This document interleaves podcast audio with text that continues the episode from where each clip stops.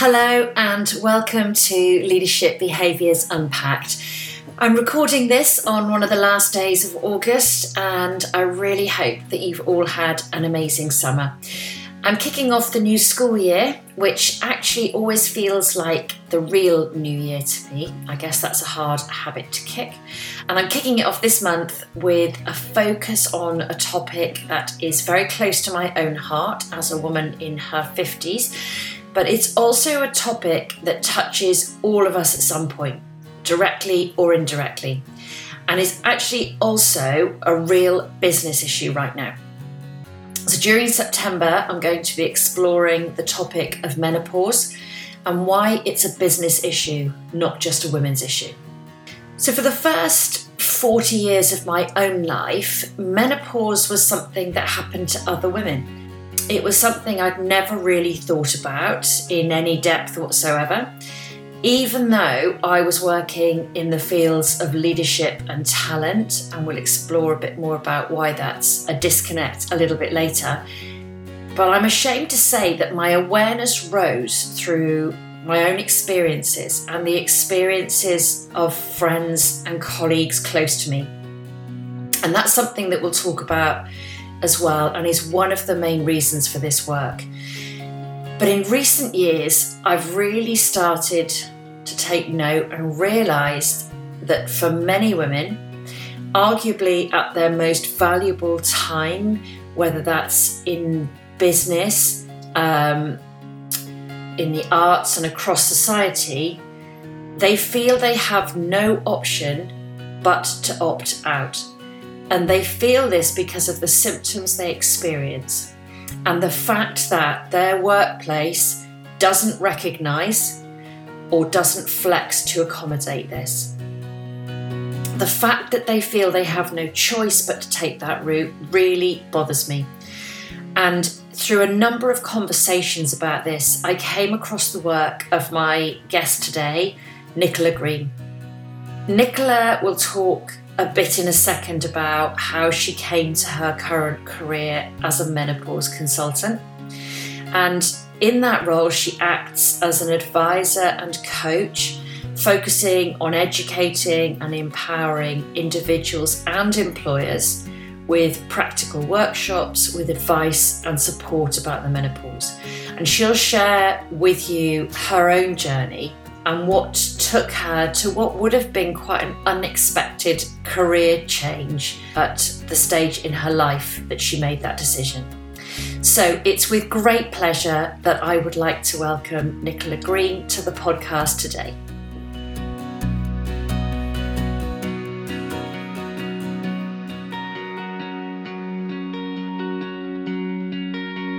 So, Nicola, thank you so much for joining me today. I'm really thrilled. And I think I was thinking about when we first met, and I think if I think back more and more recently, I've heard women, so friends through work, talking about the issues that they're facing, either coming up through perimenopause or in the menopause. And they talk all the time about the impact that's having on their life and their work. And it really has dawned on me as well that so many of them are talking about having to make changes to the way they work, feeling that they have to make a choice to leave work, or maybe not even feeling they have a choice but to leave work.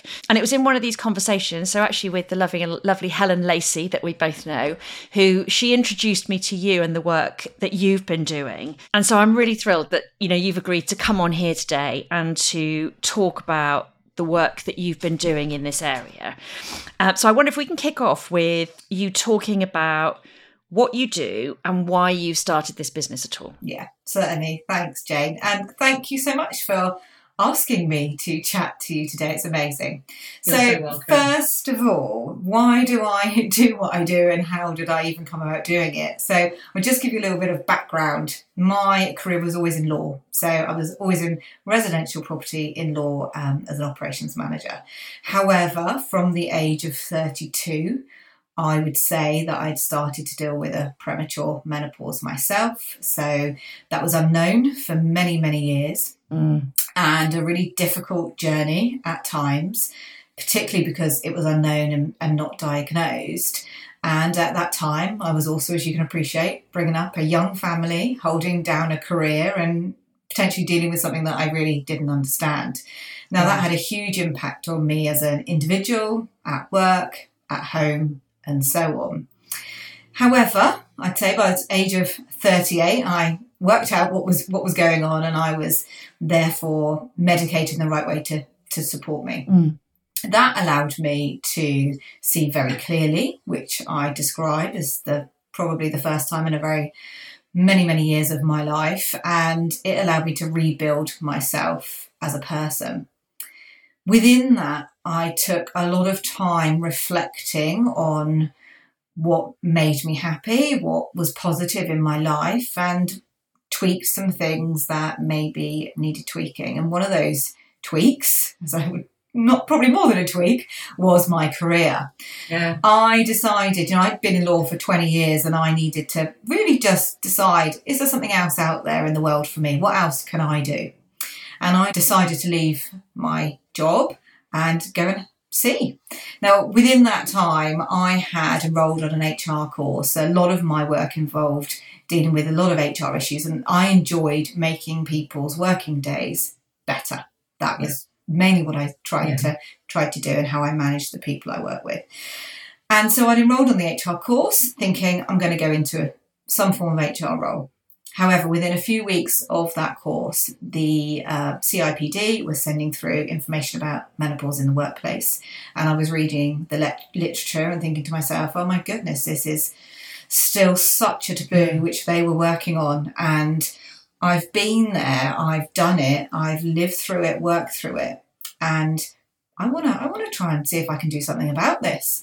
Yeah. So you can imagine the conversation I had with my husband one night when I said, "Oh, I think I know what I want my new career to be.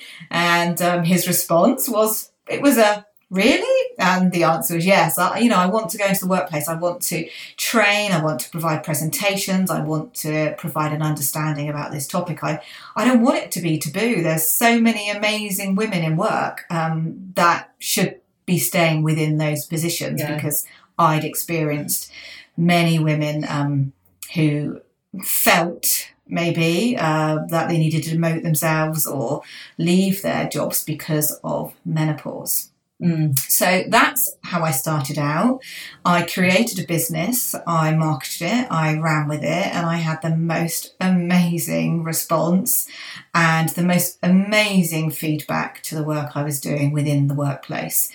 There was literally, I try to describe it as some huge form of empowerment with the audience of, oh my goodness, this is a topic some of them had never discussed before, no. never even considered that maybe what I was describing was them, but had been wondering what on yeah. earth was happening to them. Yeah. Some who were in very, very dark places and actually listening to my presentation made them go and seek help. Yeah. And, you know, just this general feeling of what an amazing organisation we now work for who are saying, look, what we're providing for you, we understand that menopause needs to be understood and supported in the workplace. Yeah. And that's huge, isn't it? Because I think until really the last probably couple of months when, you know, we've met and I've started to talk to more women within work about the impact within their work and and we'll talk in a minute about why this is actually a business issue not a women's issue and I think you know, growing up, I know I didn't really have an awareness. you you always know, don't you? There's this thing in your future called menopause, but actually, you you, you kind of don't really know what it is. I didn't really understand.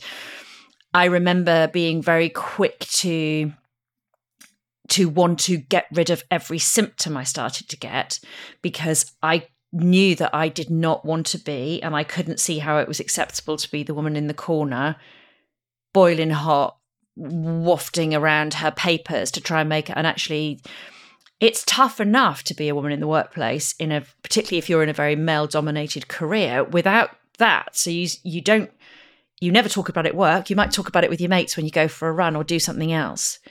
So I think, you know, what you say is so important to be able to have that conversation. Mm.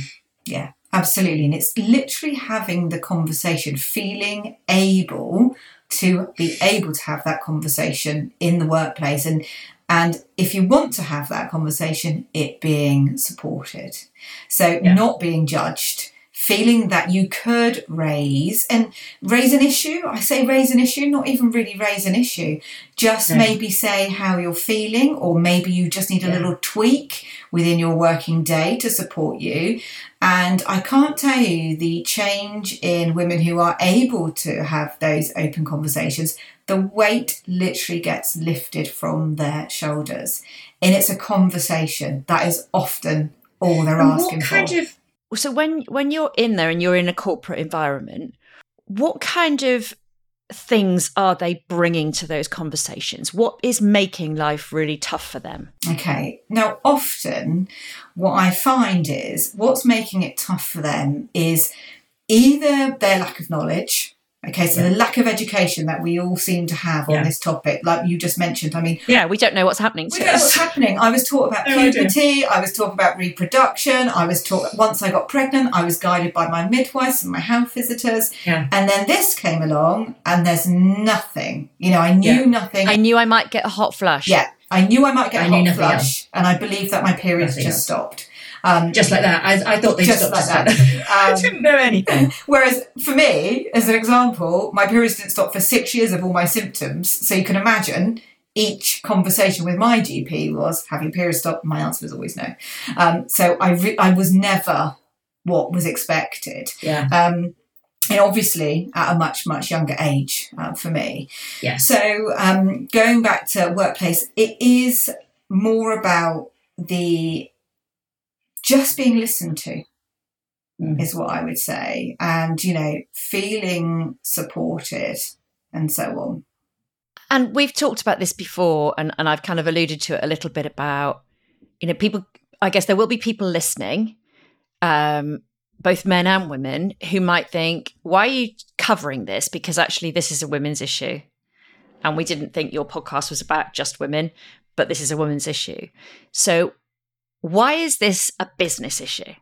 Yeah, so first of all, for me, it's definitely not just a women's issue. Absolutely. It definitely is an issue for all ages and genders. And as you know, Jane, my first kind of presentation that I put out in the workplace is for all ages and genders because I believe that at some point in life, we will all be impacted by this in some way, shape, or form. You know, it doesn't, it impacts directly the, the person going through it, but there is a huge knock on impact to those closest to her, workplace or home, and so on.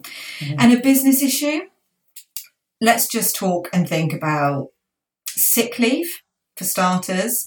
There is a huge amount of unknown sick leave due to menopausal symptoms. Now, again, different organisations mm. for different reasons. Some because women will be suffering so badly with symptoms that they literally will not be able to get into work. But when they call in sick, they won't be saying why that is, unless they've got a culture whereby they feel that they could. It's always, you know, I've got a stomach bug or I've got something else. So there's a huge amount of cost in sick leave. There's also a huge amount of cost in staff turnover. The yeah. amount of women I have met who have either demoted themselves, for starters, or the majority just literally quit. And I hmm. mean quit, potentially with nothing else to go to because they felt that they could no longer, some of them feel that they personally can no longer perform as well as they used to. Jeez. And when that doubt comes in, yeah. it escalates in their own mind. Now, yeah. I've also seen the flip of that, whereby that individual felt that they couldn't do the job as well as they used to, but no one else had noticed that there was any different. Okay. So it's that individual's perception of yeah. themselves in the end and you know and that's yeah. a really difficult place to be so some of them will quit because of that others will explain to me that they have quit because they knew that at some point in the very near future they were going to break down in a board meeting and Yeah. they felt that they could never walk back in there again. Um, you Yeah. know, but I'd go on to say a business issue, all business, as in it doesn't matter if you are necessarily a lady in a high status position in an organization. This isn't going to pick necessarily just your status of position. This could be anyone who will suffer and will really, really struggle to continue in work. Yeah. Yeah. I think that's a really, really interesting point, Nicola, because in many ways, whilst the cost to the business in terms of the financial cost, the knowledge cost, etc., of somebody in a senior leadership position leaving is high, this they actually in many ways women in those situations do have more access to support. Yes they've got a lot to lose but actually the chances are they will have the financial resources to be able to go i'm going to go and see a private menopause clinician. I'm going to go and see a therapist. I'm going to so they'll have that opportunity. But i guess it's interesting that when you talk about the staff turnover and actually people who don't have access to that who maybe are struggling on longer and longer and just thinking I, I can't do it and they're dropping out of the workforce uh, as you said at a time when they are going to be some of the most highly skilled Absolutely. Women. Yeah, they are. And the highest. yeah, they are. yeah yeah i don't know why i used the word woman then they yeah they are going to be some of the most highly skilled people in the workforce at that age Yeah, worked in the organisation for many, many years, potentially a huge amount of expertise, and you know, and through no fault of their own, do they feel that they they just can't do it any longer. Yeah. and it's it's it's personally destroying to them to have to make that decision. And, you know, as you know as well, Jane, I'm very much aware around raising awareness, not just what we perceive to be the age of menopause or women in work as well, that the younger, you know, I was 32 when my journey started Yeah. with this and the younger ages. And, and I think one of the other biggest probably things to mention within the workplace as well is that there's no one size fits all. So No. there isn't. You could have managers managing women who believe they understand what menopause is. Maybe they've been through it themselves. Maybe it was difficult. Maybe it wasn't difficult at all. There, there's also that percentage of women um, managing some who are struggling horrendously. Yeah. And it's about that understanding in workplace. It's interesting because I think the other thing that we, we've we've talked about before is you know why this isn't just a women's issue, and that education of everybody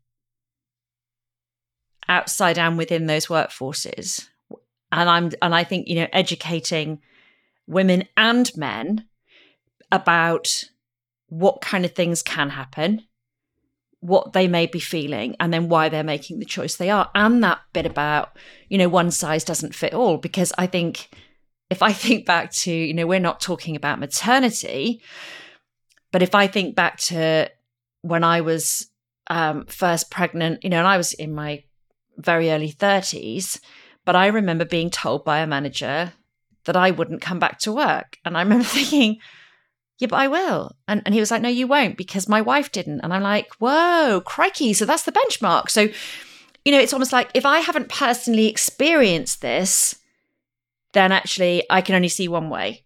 So, with the education being such, you know, my understanding of pregnancy is my own wife, sister, blah, blah. So, my understanding of the menopause is my own mother, possibly sister, possibly wife, depending on their age. But it's that's their only understanding. And and actually, in fairness, that was probably my only understanding. Really, was what I perceived to have happened to my mum. But I didn't know anything really. I'd never talked to her about it. No, definitely not. And like you say, it is it's a topic for everybody, all genders, because you know within my workplace presentations, I will have all genders and all ages, and that's amazing. And a lot of those, um, particularly the partners of those at home, are there because of that. So they might be Yeah. in the workplace for a presentation to support their colleagues and so on, but they are listening also because of what's going on at home that they really also don't understand. So for me in the workplace, also, it's not just the individuals going through it. What about those coming in from home who have this whole thing going on at home that no one understands and the pressure of that? That they are then maybe also Absolutely. bringing into the workplace and maybe need some support. The amount of um, you know some men in presentations who've asked me questions at the end. So so when you know I said this to my wife, that maybe wasn't the best thing to have said. You know, and, and I never knew this, and you know, and I'm absolutely you know they're there for people are with learning this topic for so many different reasons. Yeah, yeah. And I think partners of women going through this, as you say, it's such an important learning, isn't it? And actually, your colleagues, and I think we tend to think about, don't we, the intervention being you go into the organization, you educate the leaders, we cascade it down. So the managers and leaders of the people understand it. But actually, the people who are most likely to be able to support other individuals are actually their peers as well, aren't they? So actually, having, knowing that you can be honest and say, I just need a little bit of space. And I think the other thing with menopause sy- symptoms is, it, you know, God, and you know this so well, is it no one day is the same as the next. So you might feel horrific today. That doesn't need mean you will feel horrific tomorrow, let alone next week or Exactly, and I talk a lot about the peaks and troughs. Yeah. Uh, I talk a lot about that, how symptoms, particularly for me, would come for so many months, symptoms I'd never experienced before. Then you get some respite, and then bang, introduced another load of symptoms that again you, you just didn't even know what they were. And when I'm talking within the workplace, I'm talking Right. about constant reviews of this as well. Yeah. So maybe, you know, there's a small tweak that's been put in place for an individual uh, because of a particular symptom maybe she's struggling with. However, that's that's not that's okay for now, but like you say, in a few weeks' time, in a month, six months' time, okay, might not need that little bit of support any further because that one's gone by, and you know we might be getting some some respite from it. One of the things that um, we've talked about as well before is about, you know, lots of organizations now are, are, are saying, you know, actually, we've got it covered. You know, we've got a policy. Mm. I think the tone of my voice said it all then, didn't it? Did my mm say all of that? but so often it's the case, isn't it? It's like, you know, no, we've got it covered. I was talking to somebody the other day who works for a really big corporation, and they said, and I said, you know, what are you doing around this? Oh, yeah, yeah, we, we, we've got that covered because we've now got a menopause policy. Mm. Okay. Is that the answer? Not in my book. and I was only talking to someone about this yesterday as well about um, people ticking boxes by popping a Yes. policy on their internet. So They're starting to notice, obviously, that there's a need for something. So there's a positive in there. There's a need for something. Absolutely, there's a positive. The This word is coming out much, much more. They're starting to think we need to, we need to do something about this. And you know, I go, okay, fab. Uh, You're realizing there's a policy, okay, but for me, that's slightly like a bit of a tick box exercise. Don't get me wrong. I believe there should be a policy in place, but not until the understanding is there. I believe a policy needs to be put together for that individual organisation once they have addressed this through the workplace and then they have their own bespoke policy that suits their employees. So, yes to policies on one hand, but putting them in place in the right way is a whole different story, I would Mm. say. And I don't think anyone who necessarily is is really struggling in the workplace with these symptoms are suddenly just going to click and look at their policy and follow a procedure.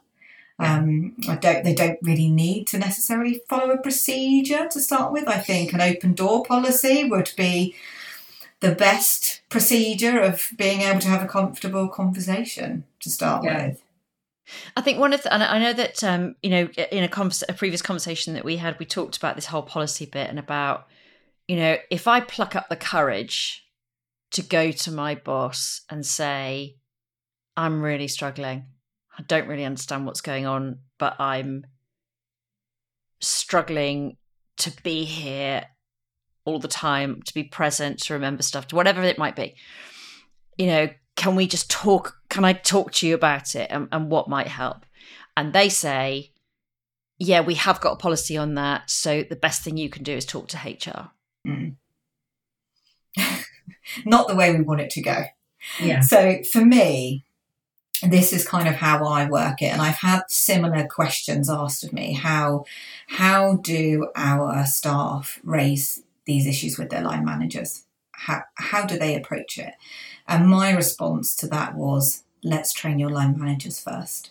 So I would never be saying to an employee, yep, go and tell your line manager, you know, off the cuff, where they maybe have no understanding or knowledge, how you're feeling. Because m- my concern there would be the response that they may get. It might not always be the response I would like them to get, and therefore you're then dealing with a different situation within that organisation. Mhm. However, you know, the work I therefore provide to avoid that is presentations training for managers. So I always describe these as not expecting managers to be menopause experts and certainly not telling managers how to do their jobs. This is about me giving managers an understanding of what menopause is, which is what I do in every uh, training session and presentation I provide.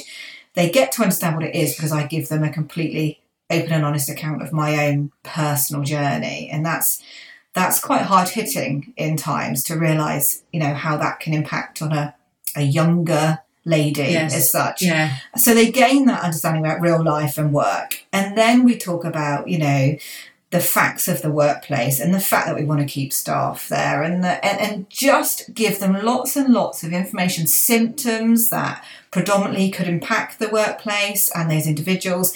And they're left with this understanding of what this topic is. They are given some confidence so that if someone were to ask to have a Mhm. conversation with them, you know, they've just got this this amount of knowledge there ready to be able to listen.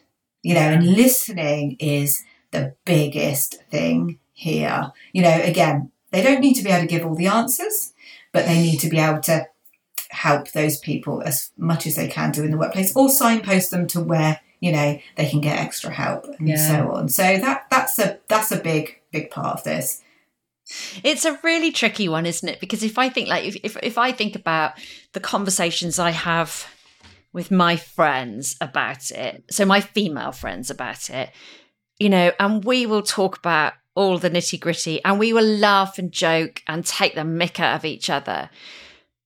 And there's almost that kind of comedic value, isn't there? So I think if I think back to, you know, the the old mother-in-law jokes and the this and the that, you know, there's all that bit, isn't it? So you think there's quite a lot of banter amongst friends around this. And one of the scary things about raising it in the workplace is is it, for me has always been that you banter's a really dangerous place to be in a workplace, isn't it? Because actually the the potential for offense and all of the knock-on impacts of that is huge. And so I think when you talk about actually giving line managers the fact, so actually this is the sorts of things that can happen. And and giving them the skills to be able to listen and to be empathetic, not necessarily to jump in with the answer, because you may not want someone to tell you to go home for be signed off for two weeks. I might be all right tomorrow. You know, it's. I think it's interesting that you you you say that about giving them those skills that they can listen in the right way and not either laugh it off or run to the hills because they're really scared about. Oh my god, here comes a menopausal woman. Yeah, absolutely. And do you know what? I actually look back, you know, 20 years ago and, and look at how women in my workplace were treated Mm. 20 years ago and the difference that there is now. And, and I have, you know, I've really moved away from anyone thinking this is funny. Uh, You know, um, Yeah. having lived it, having met the women in absolute desperate need because of it, this is no joke anymore. And even the comments of, oh, you're having another hot flush, are you, in the workplace?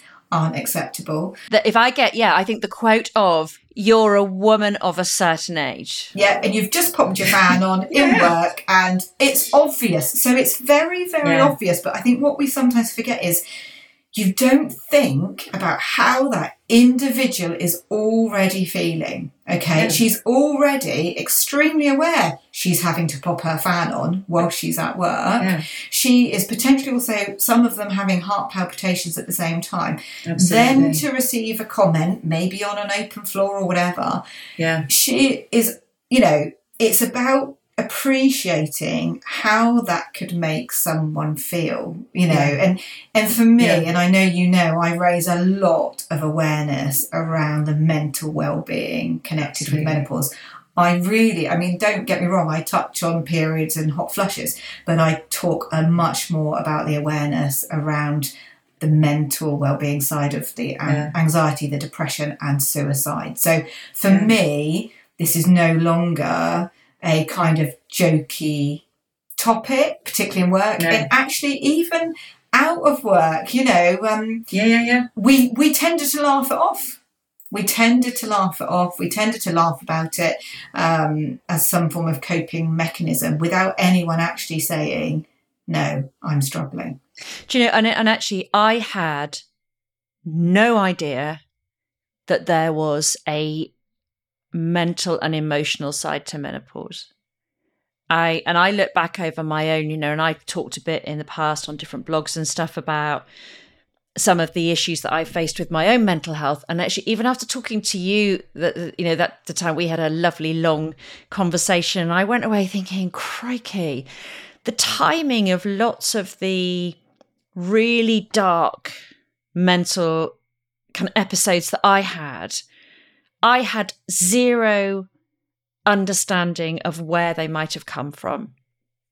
And I've left jobs because of those. I've made career choices because of what I deemed would kind of I could be exposed to.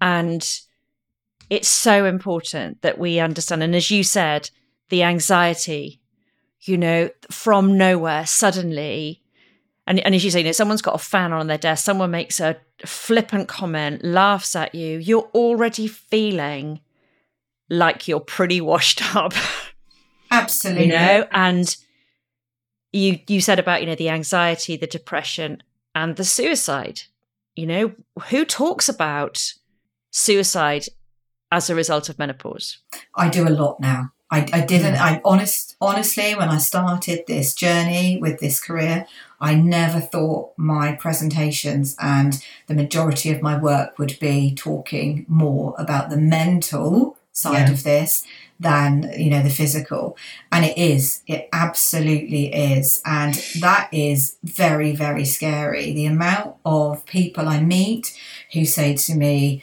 my mum tried to commit suicide my mum did commit suicide my Yeah. friend committed suicide and oh my goodness it is heart-wrenching to hear the stories of these women and what I'm talking about here is often it's lack of education, which, as you know, Yeah. Jane, is a huge part of my work. Yeah, it's about educating people so that they know what to expect when it comes along. You know, you and I will both say we didn't know what we were dealing with, and maybe if we did know, I know I would have probably handled myself in my symptoms in my lifestyle better if I'd have understood what was happening to me. You know, I think so. Education is huge here. Um, women who don't have the education, don't have the support, feel completely isolated and alone, and feel they are suffering from some awful illness that they can't get diagnosed.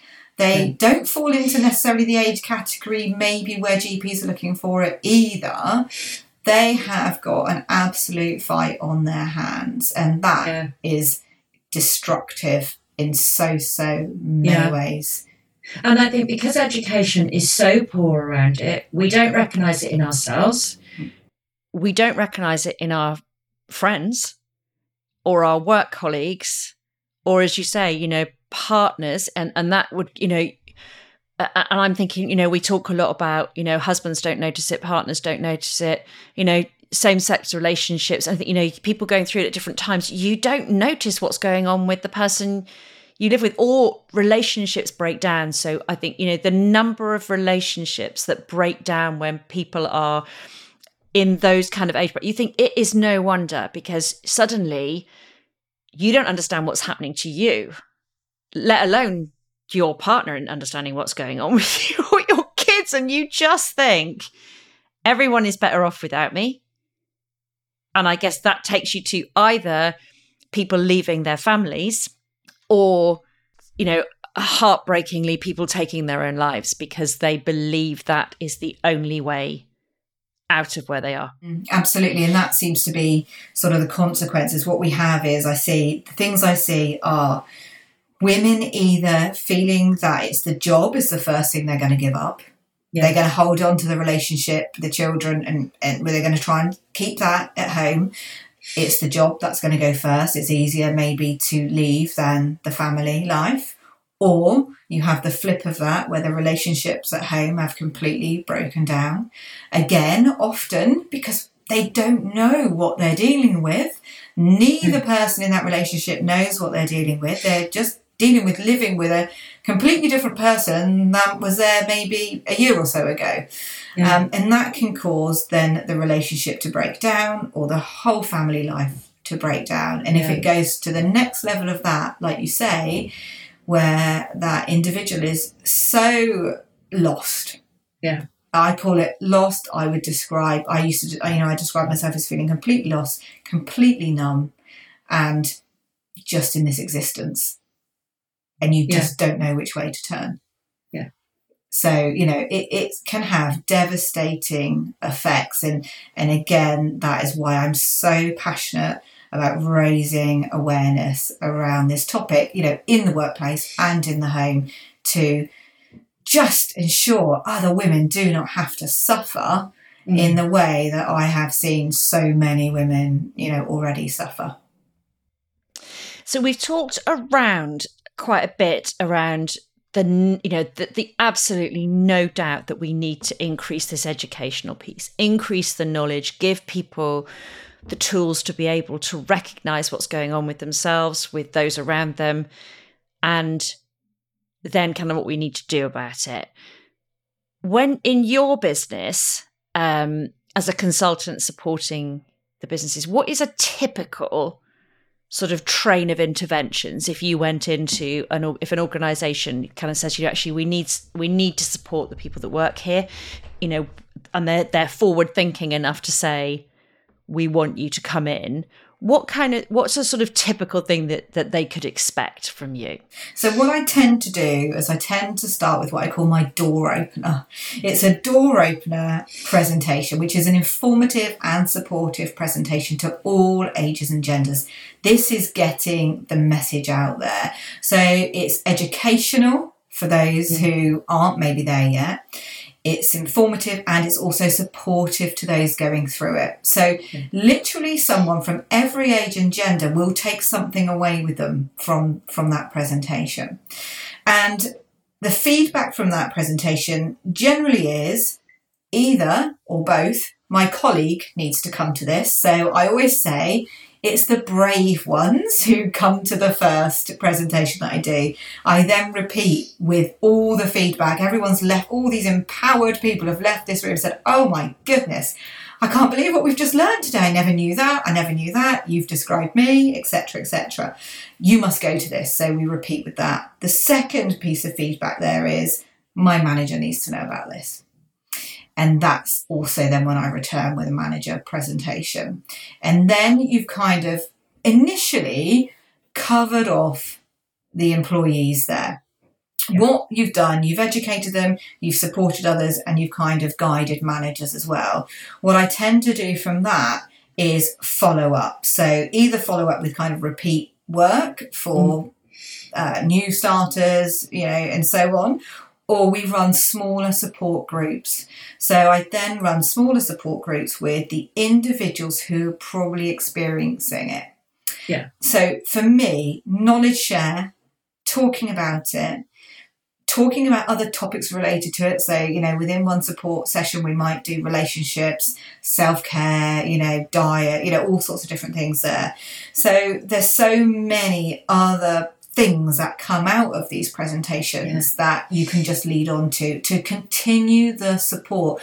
Yeah. It, it doesn't just end at the end of a presentation when you've No. opened up the topic. It needs to follow on. And as we then said, we might then get to a policy. So, you know, Yeah. you've opened it up, you've got your staff feedback, you've trained the managers, you're running smaller support groups. Okay, let's pop this is our policy, this is how it will work.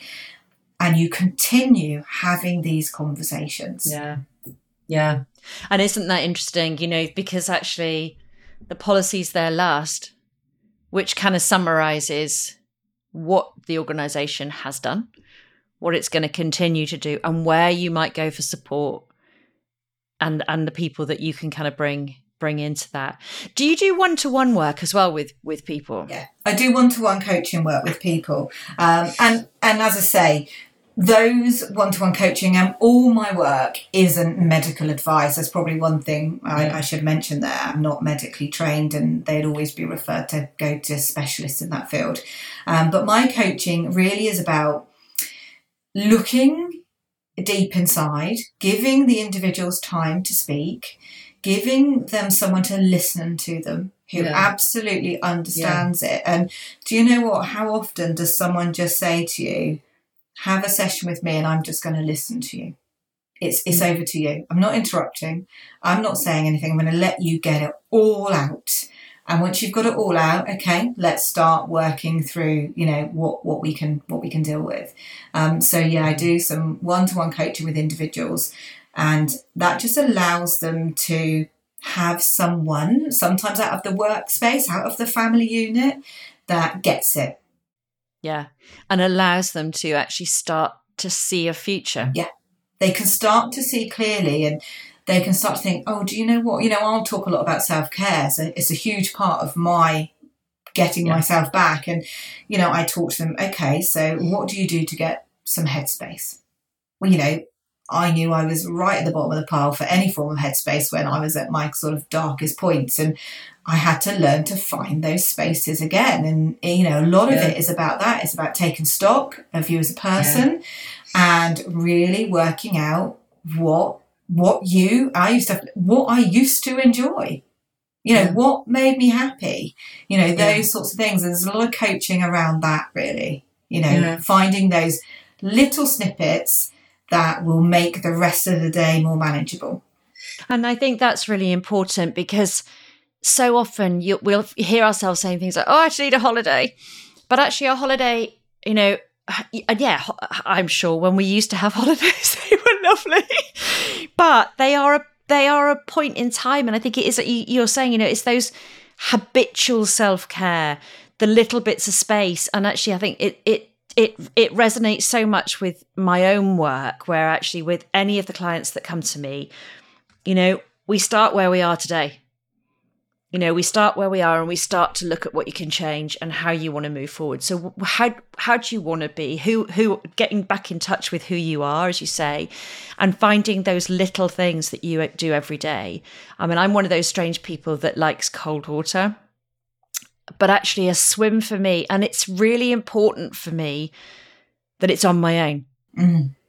And I mean, I swim loads and loads and loads with my friends, but every day, that one kind of moment where, and I might only have a little dip for five minutes, but it's a deep breath. It's all encompassing and it's about me. And I will, and, and it's interesting because I think I was only thinking back to this weekend actually, where, where a friend of mine was like, Oh, I would have come with you. And I was like, actually i needed to go on my own it's and actually it's that space to say actually even if it is only five minutes this is about me it's my head it's my body and it's this kind of reset button for the day that allows me to then yeah and it's tiny but it's and, and for some people i guess that can be cooking painting walking reading whatever but it's carving out that bit that's just for you isn't it It's that tiny bit that's just for you. And it's that tiny bit that when we're in a whirlwind, when we're in that hamster wheel of everything, Yeah. we can't see that. We don't, we don't, we just can't see clearly to even find it again. And it's snippets like that that really, really help individuals. Mm. Yeah. And I think having that, and I think, you know, working with you, people can put together a plan to help them when it really gets rough. Yeah. Yeah. You know, it brings back, you know, and, and actually at the time, I didn't think this had anything to do with menopause, and I can't wind the clock back, so I'll never kind of really know. But I remember going through some quite bad anxiety, which would make me wake up in the night. And a therapist saying to me, set things up so that if that happens in the middle of the night, you know what to do.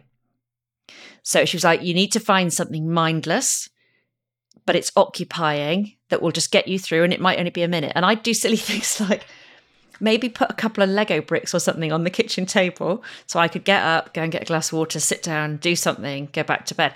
And actually, sometimes the habit of doing that and preparing it meant I didn't ever do it because somehow my brain went, oh, that's okay because that's safe. You've got something to do when you wake up. So you're not doing that. Oh, waking you've got something to do. And I guess it's similar in this, isn't it? Like that anxiety, that waking in the night. We lie there in bed, boiling hot, not wanting to disturb anybody. Yeah, absolutely. For me, the anxiety in the middle of the night was about distracting the brain, similar to what you just said. Yeah. And, you know, and the realization that I couldn't think about two things at the same time. So I would do something even more boring, I reckon, than going and playing with some Lego.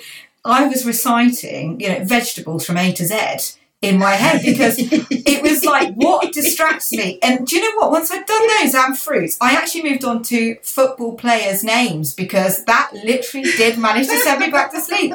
And it was about learning those simple simple tools which is what yeah. i actually and it's these tips that i actually give out in all my work. And i'm just giving tips on symptoms to say right if you suffer from anxiety your brain cannot think about two things at the same time. So it's distraction and it's about continually trying to distract yourself with something so boring, you know, that you that fall back to sleep. Hopefully, you'll fall back to sleep. Exactly that. Exactly. Yeah, and and actually having those tools, and I yeah, I just the work that you do is is so so valuable. And is there any if you were giving somebody advice, if you think back to yourself in your thirties when this started happening when you start to be aware of things changing and those feelings, what advice would you give to a young woman today? So let's take someone in their late 20s, early 30s. What would your advice to them be?